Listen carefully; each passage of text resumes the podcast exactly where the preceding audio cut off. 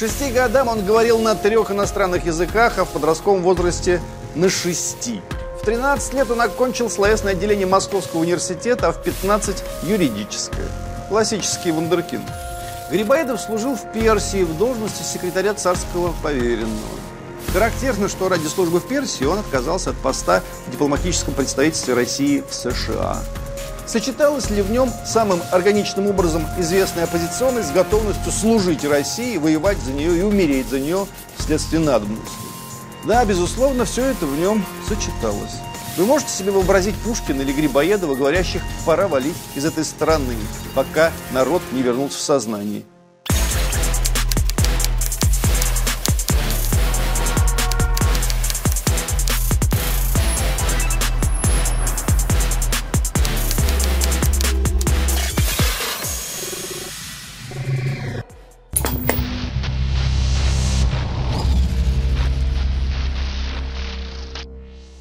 Нынче порой создается ощущение, что русские литераторы только что и делали, что были диссидой, прямой или скрытой в годы советского тоталитаризма, а в годы царщины только и думали, как бы спасти поляков, скажем, от русского самодержавия и подпевали Герцену, тоже, впрочем, человеку куда более сложному, чем о нем нынче думаю.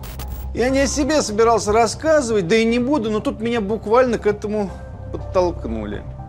Попалось тут на глаза рассуждение современного литератора Глеба Морева обо мне, прости господи, и он пишет. Захару Прилепину свойственно занятие уже обжитых до него культурных ниш. Участие в военных действиях в рамках локальных конфликтов известно по биографии Лимонова. Большой роман о лагере вызывает в памяти Солженицына. То есть я правильно понимаю, что когда Солженицын писал про тюрьму, он занял культурную нишу Достоевского. Впрочем, Лев Толстой тоже ведь про каторгу писал. Наверное, хотел занять нишу протопопа Авакума. А всякий пишущий о войне, он в нише Лимонова, да, где же еще? Мурев как бы не предполагает, что есть такие скучные понятия, как Родина, например, или солидарность. У него есть только культурные ниши. Сам Морев вестимо занял нишу, которую никто до него не занимал, уникальную. И все-таки почему исключительно Лимонов, а? Я вот думаю, эти люди, они что, совсем дикие? Они же клянутся русской литературой. У них что, в русской литературе никаких военных, кроме Лимонова, не было? Тем более, что Лимонов, Эдуард Вениаминович, строго говоря, и не совсем военный. В отличие от десятков, я не оговорился, десятков русских классиков, из которых в лучшем случае помнят о Льве Толстом и Николае Гумилеве. Но у нас воевали на всех войнах подряд и детский писатель, и филолог, и адмирал, к тому же, Александр Семенович Шишков, и поэт Денис Васильевич Давыдов, дослужившийся до генерала, и великий поэт Константин Батюшков, и замечательный поэт и критик Павел Котенин, и писатель Гаршин, и много еще кто. Сегодня каждый культурный человек знает о словаре Даля. Гораздо меньше людей осведомлены о том, что писатель и лингвист, лексикограф, фольклорист и этнограф, естествоиспытатель и врач, член-корреспондент Петербургской академии наук Владимир Даль с 13 лет вместе с будущим декабристом Дмитрием Заваришиным и будущим флотоводцем Петром Нахимовым обучался в морском кадетском корпусе в Петербурге. Начал он свою офицерскую службу в 1819 году мичманом, а в 1826 году в чине лейтенанта подал отставку. Получив диплом доктора в Дербском университете, где учился вместе с будущим известным хирургом Федором Иноземцевым и Николаем Пироговым, а в марте 1829 года отправился на Балканы для участия в русско-турецкой войне. В 1831 году в составе русской армии участвовал в походе в Польшу. Польское восстание подавлял в компании все того же Дениса Давыдова и поэта Владимира Бенедиктова. Несомненным вкладом в русскую культуру было издание Далем сборник пословицы русского народа и толкового словаря живого великорусского языка. Между прочим, многие его пословицы посвящены солдатской службе и русской армии, о которой он, конечно же, как мы понимаем, знал не понаслышке. Например, смелость города берет, службу служи, а сам не тужи, которая служба нужнее, та и честнее, русский ни с мечом, ни с калачом не шутит, прусский гуд, а русский гутея, за правое дело стой смело. Осталось добавить только, что Владимир Даль родился в Луганске. Что, господин Морев не знает этих имен? Не знает про Николая Тихонова, про Константина Симонова, про Евгения Долматовского, кочевавших с войны на войну, с аннексии на аннексию. Да ладно, если бы только Морев. У нас целая плеяда современных литераторов клянется русской классикой, но при этом делает вид, что о русской классике никто не знает ничего. Поэт Всеволод Емелин лениво бросает. Прилепин всегда хотел быть похожим на Фадеева. Мне автор «Разгрома» и «Молодой гвардии», дальневосточный партизан, участник подавления Кронштадтского восстания, военкор Великой Отечественной войны, очень нравится. Но я все равно никак не пойму, от чего на Фадеева-то. Может, я хочу походить на Даля или Катенина? И самое главное, а вы-то на кого хотите походить? Это какой-то заговор пацифистов, иного слова и не придумаешь. Пацифистов и антигосударственников.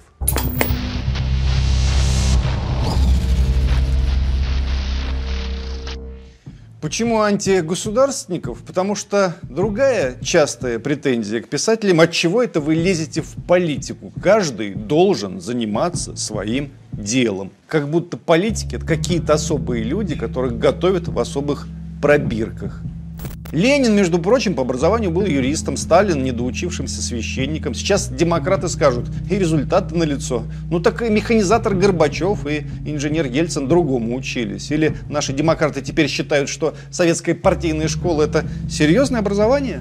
Между тем, среди русских литераторов были министры, вице-губернаторы, дипломаты, придворные, кто угодно. Великий поэт Гаврил Романович Державин был губернатором Аланецким и Тамбовским, кабинет-секретарем Екатерины II, сенатором, министром юстиции и генерал-прокурором. Не менее блестящую карьеру сделал и другой русский поэт Иван Иванович Дмитриев. Он был и помощником министра в департаменте уделов и обер-прокурором Сената, а в отставку вышел в чине тайного советника. Поэт, князь Юрий Александрович Нелединский-Милецкой был не только сенатором, но и стас секретарем при Павле Первом. Прославленный Пушкиным поэт граф Дмитрий Иванович Хвостов сделал блестящую государственную карьеру, став оберпрокурором Синода, членом Государственного совета и тоже сенатором. Поэт Петр Вяземский, начинавший как либерал, пору юности, обратился в зрелые годы в главу цензурного комитета и ближайшего доверенного лица императрицы. Да в конце концов Пушкин, наше все, был камергером при дворе. Чего уж тут. Иван Иванович Лажечников, участник войны 12 -го года зарубежного похода, автор целого ряда исторических романов, таких как «Ледяной дом», «Басурман», «Последний Новик», прослужил в должности Тверского вице-губернатора целых 10 лет. После Твери он был вице-губернатором в Витебске.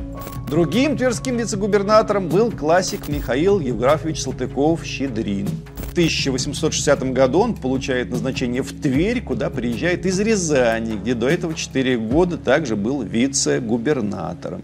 Генерал-адъютант, генерал-инфантерии, военный писатель Михаил Иванович Драгомиров был генерал-губернатором Киевским, Подольским и Волынским. Великий поэт Федор Иванович Тючев, тот самый, что писал «Умом Россию не понять», долгие годы, целых 16 лет был на дипломатической службе в Германии и Италии. Ну и, конечно же, рассказ о поэтах-чиновниках не будет полным без упоминания об Аполлоне Майкове, который после недолгой службы в Департаменте государственного казначейства затем в течение 40 лет прослужил в Комитете иностранной цензуры. 1860 году другой известный поэт рязанский Яков Полонский получил должность секретаря Комитета иностранной цензуры, где служил до конца своих дней. Причем с 1896 года Полонский являлся также членом Совета Главного управления по делам печати. Долгие годы в Министерстве финансов проработал русский классик Иван Андреевич Гончаров, тот самый, что написал Обломова. В автобиографии он о себе говорил в третьем лице. По окончанию курса наук в университете Гончаров приехал в 1835 году в Петербург и, следуя общему примеру, определился на службу. Он получил место переводчика по Министерству финансов, потом стал начальника и оставался там до 1852 года.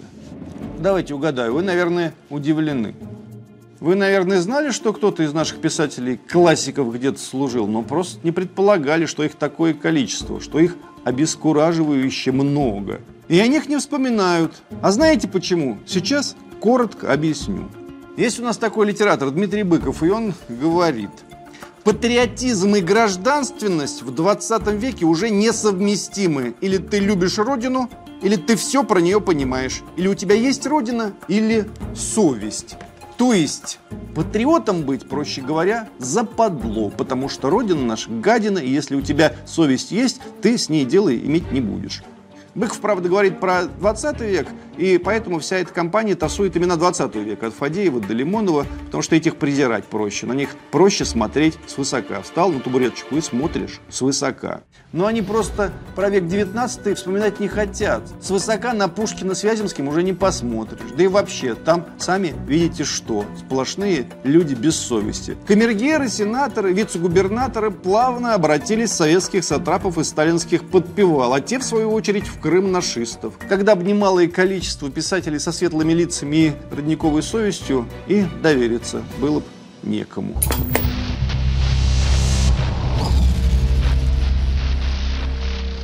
17 января исполняется 225 лет со дня рождения Александра Сергеевича Грибоедова, дипломата, поэта, драматурга, воина. Автора гениальной комедии «Горе от ума», разобранной на цитаты являющейся одной из основ нашего национального самосознания. Но что это был за человек? К шести годам он говорил на трех иностранных языках, а в подростковом возрасте на шести. В 13 лет он окончил словесное отделение Московского университета, а в 15 – юридическое. Классический вундеркинд. Имел степень кандидата прав, изучал математику и естественные науки, увлекался музыкой, сам сочинял. Сохранились, увы, только два его вальса, но это шедевры.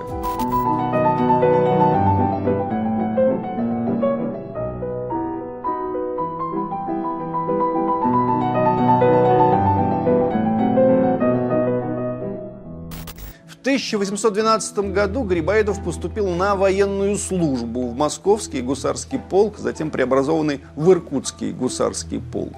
Он служил, как и огромное количество дворян и поэтов того времени, хотя обязательную воинскую службу к тому времени давным-давно отменили, еще при Петре Третьем. Он мог бы и не служить, но служил. Правда, толком повоевать ему не удалось, хотя безрассудно смелый Грибоедов о том мечтал. Ну а гусарский полк его держали чаще всего в резерве. Впрочем, армейскими своими выходками Грибоедов прославился вполне.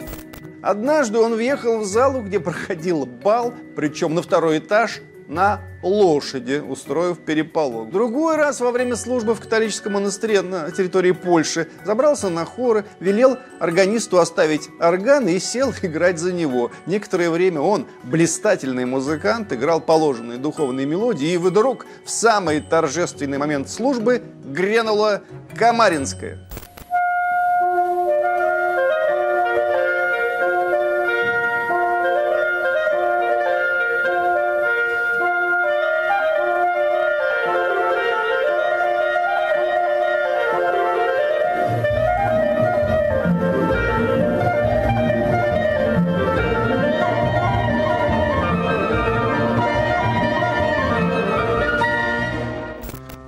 Замечательным пианистом, виртуозом. На дуэли Грибоедову прострелили насквозь левую руку, и мизинец его стал недвижим.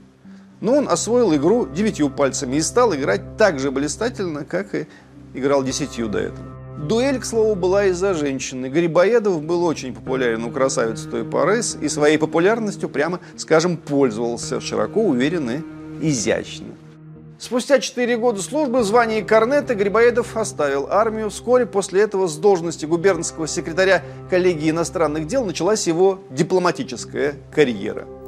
Молодежь этого поколения совершенно не чувствовала душевного разлада, который заставляет поворачиваться разными сторонами характера в зависимости от требований среды. В беседах на возвышенные темы, в кутежах, на войне и в любви они оставались в гармонии с собой и с миром – без внутренней борьбы, без насилия над собой они являлись на утреннее учение после ночи дикого разгула. Тюрьме и походе всегда были тщательно выбриты. Их галстуки и манеры оставались безупречными на людях и наедине. Они с равным усердием дурачились и сочиняли, размышляли и действовали. Страсти и рассудок – все в них было цельным. Они обладали твердым внутренним ядром, сформированным воспитанием, которое позволяло проходить сквозь любые испытания – житейской прозой, молодечества или каторги, сохраняя твердую осанку, ясный взор и безупречный галстук, как знак касты. Сегодня на смену людям того типа пришли профессиональные невротики, которых невозможно представить ни на бивуаке, ни на балу, ни на каторге, ни на дуэли, разве что в кабаке. Но и то в таком, где нет народа вот этого навязчивого и тем более шумных и грубых солдафонов, рядом с которыми современного литератора и представить сложно. Лишенные чувства Родины, кажущиеся себе рассудительными и мудрыми, инфантилы, постоянно пребывающие в психозе от этой страны, этого народа, этой всей политики и даже самого языка, эти люди от чего-то считаются носителями тех же ценностей и странным образом являются представителями той же профессии, что Пушкин, Даль, Давыдов и Грибоедов. Но, друзья мои, у них какая-то другая профессия, у них какие-то другие ценности. И вообще не ясно, чего им так плохо все время. Вы можете себе вообразить Пушкина или Грибоедова, говорящих «пора валить из этой страны», пока народ не вернулся в сознание. В декабре 1825 года, после восстания декабристов, один из бунтовщиков, Сергей Трубецкой, назвал в числе причастных к бунту и Грибоедова. И Грибоедов оказался под следствием. Но Грибоедову помог генерал Алексей Ермолов, тот самый покоритель Кавказа, легенда. Грибоедов у него служил, они были дружные. Ермолов очень ценил этого блистательного молодого человека. Генерал Ермолов в буквальном смысле подготовил Грибоедова к аресту, уничтожив все его бумаги, чтобы они не попали в руки следственных органов, и отписал в Петербург. «Имею честь припроводить к вашему превосходительству господина Грибоедова. Он был арестован таким образом, что не имел возможности уничтожить находившиеся при нем документы, но при нем не оказалось ничего такого, кроме немногих, которые я вам и пересылаю». В общем, Ермолов обманул петербургские власти. Под следствием Грибоедов находился до 2 июня 1826 года, спокойно отрицая свое участие в заговоре и в конце концов доказал непричастность к мятежу. Был ли он близок к декабристам? Сочеталась ли в нем самым органичным образом известная оппозиционность с готовностью служить России, воевать за нее и умереть за нее вследствие надобности? Да, безусловно, все это в нем сочеталось. Пушкин, Лермонтов, Вяземский, Грибоедов именно этот завет и оставили будущим поколениям, в том числе своим метущимся коллегам по ремеслу. Все печали и проблемы твоего Отечества вовсе не повод презирать свое Отечество и свой народ, но повод служить на благо Отечества. Банальные вещи говорю, ну ничего, иногда и банальные вещи стоит повторять. В дневнике Вильгельма Кекельбекера, младшего друга Грибоедова, мы находим еще одну важнейшую оценку Грибоедова. Он был, вне всякого сомнения, смиренный и строгий христианин и беспрекословно верил учению Святой Церкви. И сам Грибоедов как-то говорил, храмах Божьих собираются русские люди, думают и молятся по-русски. В русской церкви я в Отечестве, в России. Меня приводит в умиление мысли, что те же молитвы читаны были при Владимире, Дмитрии Донском, Мономахе, Ярославе, в Киеве, Новгороде, Москве, что тоже пение трогало их сердца, те же чувства одушевляли души. Я хочу быть русским. Грибоедов служил в Персии в должности секретаря царского поверенного. Характерно, что ради службы в Персии он отказался от поста в дипломатическом представительстве России в США. Тут надо вспомнить предысторию. 10 июня 1804 года персидский шах Фетх Али, опираясь на поддержку Великобритании, объявил войну России. В тот же день отряд российских войск под командованием Сергея Тучкова заставил отступить персидскую кавалерию в районе Гюмри. Но боевые действия затянулись и продолжались до 1813 года. 24 октября 1813 года Персия по Гюлистанскому миру признала вхождение в состав России Восточной Грузии и ряда других территорий Закавказья. Войну 1804-13 годов историки считают началом большой игры, так называемой военно-дипломатического конфликта между Россией и Британией за господство в Азии. Уже в 1814 году Персия фактически нарушила взятые на себя обязательства перед Россией, подписав с Великобританией новый договор, согласно которому Лондон обещал помочь Тегерану добиться пересмотра Гюлистанского мира, а также предоставить Персии деньги и оружие, ну, на борьбу с Россией, конечно же. В июле 1826 года подготовленная британцами персидская армия без объявления войны вторглась на территорию Российской империи. Сначала персы заставили отступить немногочисленные российские пограничные отряды, однако русские войска под командованием сначала Алексея Ермолова, а затем Ивана Паскевича нанесли персидской армии несколько разгромных поражений. В итоге Персии в 1828 году пришлось подписать Санкт-Петербургом Туркманчайский мирный договор, по которому Россия отходила часть Каспийского побережья и Восточная Армения. Сегодня это назвали бы имперской экспансией, естественно, потребовали бы все вернуть Персии обратно. Ну а как же? Тогда ничего не возвращали. Кроме того, Персия была обязана выплатить России контрибуцию в размере 20 миллионов рублей. Это стало болезненным поражением как для Тегерана, так и для его лондонских покровителей. Именно Туркманчайский мирный договор стал политическим бенефисом Грибоедова. Стараниями этого поэта была закреплена гегемония России на Каспийском море и восточной торговле. Главная роль Грибоедова в разработке и подписании этого прорывного документа неоспорима. Генерал Паскевич предоставил именно Грибоедову честь поднести договор императору. Николай Павлович пожаловал Грибоедову чин статского советника, орден Святой Анны, алмазами украшенный и 4000 червонцев. В честь Грибоедова устроили салют, когда все пушки Петропавловской крепости дали одновременно 201 залп. Вот такие были поэты, вот такое было государственное мышление у них, такая хватка, такое мужество. Такую честь они демонстрировали.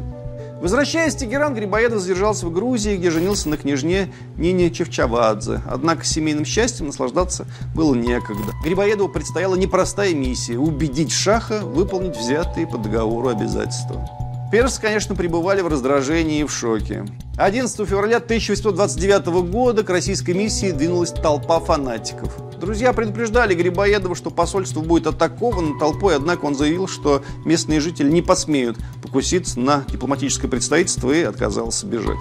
Посольство штурмовали дважды. Грибоедов лично вместе с казаками защищал посольство с оружием в руках. По одной из версий он погиб прямо у входа в миссию, по другой отстреливался из своего кабинета, и погромщики смогли убить его, лишь проломив предварительно крышу. Труп Грибоедова был настолько изуродован, что опознать его удалось только по тому самому шраму на руке, который остался после той самой дуэли. Грибоедов автор множества афоризмов, один из которых «служить бы рад прислуживаться» тошно.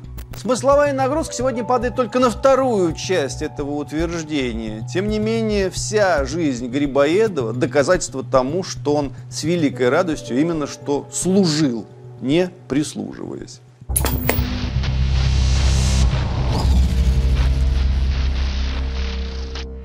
И напоследок еще одна цитата. Мы все думаем, что происходящее сегодня не имеет аналогов, что это впервые, что мы результат невиданного прогресса. Полноте. Немногим позже, после смерти Грибоедова, литератор Константин Аксаков опишет ситуацию в России в Москве, показывая, в чем разница между, так сказать, просвещенной западнической аристократией, которую он называл публикой, и, собственно, народом. Он писал – Публика выписывает из-за моря мысли и чувства, Мазурки и польки народ черпает жизнь из родного источника. Публика говорит по-французски, народ по-русски. Публика ходит в немецком платье, народ в русском. У публики парижские моды, у народа свои русские обычаи. Публика спит, народ давно уже встал и работает. Публика работает большей частью ногами по паркету, народ спит или уже встает опять работать.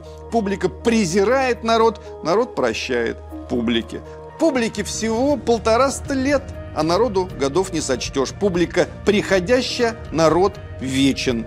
И в публике есть золото и грязь, и в народе есть золото и грязь. Но в публике грязь в золоте, а в народе золото в грязи. У публики высший свет, балы и прочее, у народа мир, то есть сходка. Публика и народ имеют эпитеты. Публика у нас почтеннейшая, народ православный. Публика вперед, народ назад. Так многозначительно воскликнул один хожалый. Публика вперед, народ назад. Да, смешно. Главное не верить публике, когда она начинает рассказывать, что она наследница по прямой Державина, Пушкина, Грибоедова, далее и Достоевского. Может, они не наследники никакие? Такое ощущение, что они самозванцы.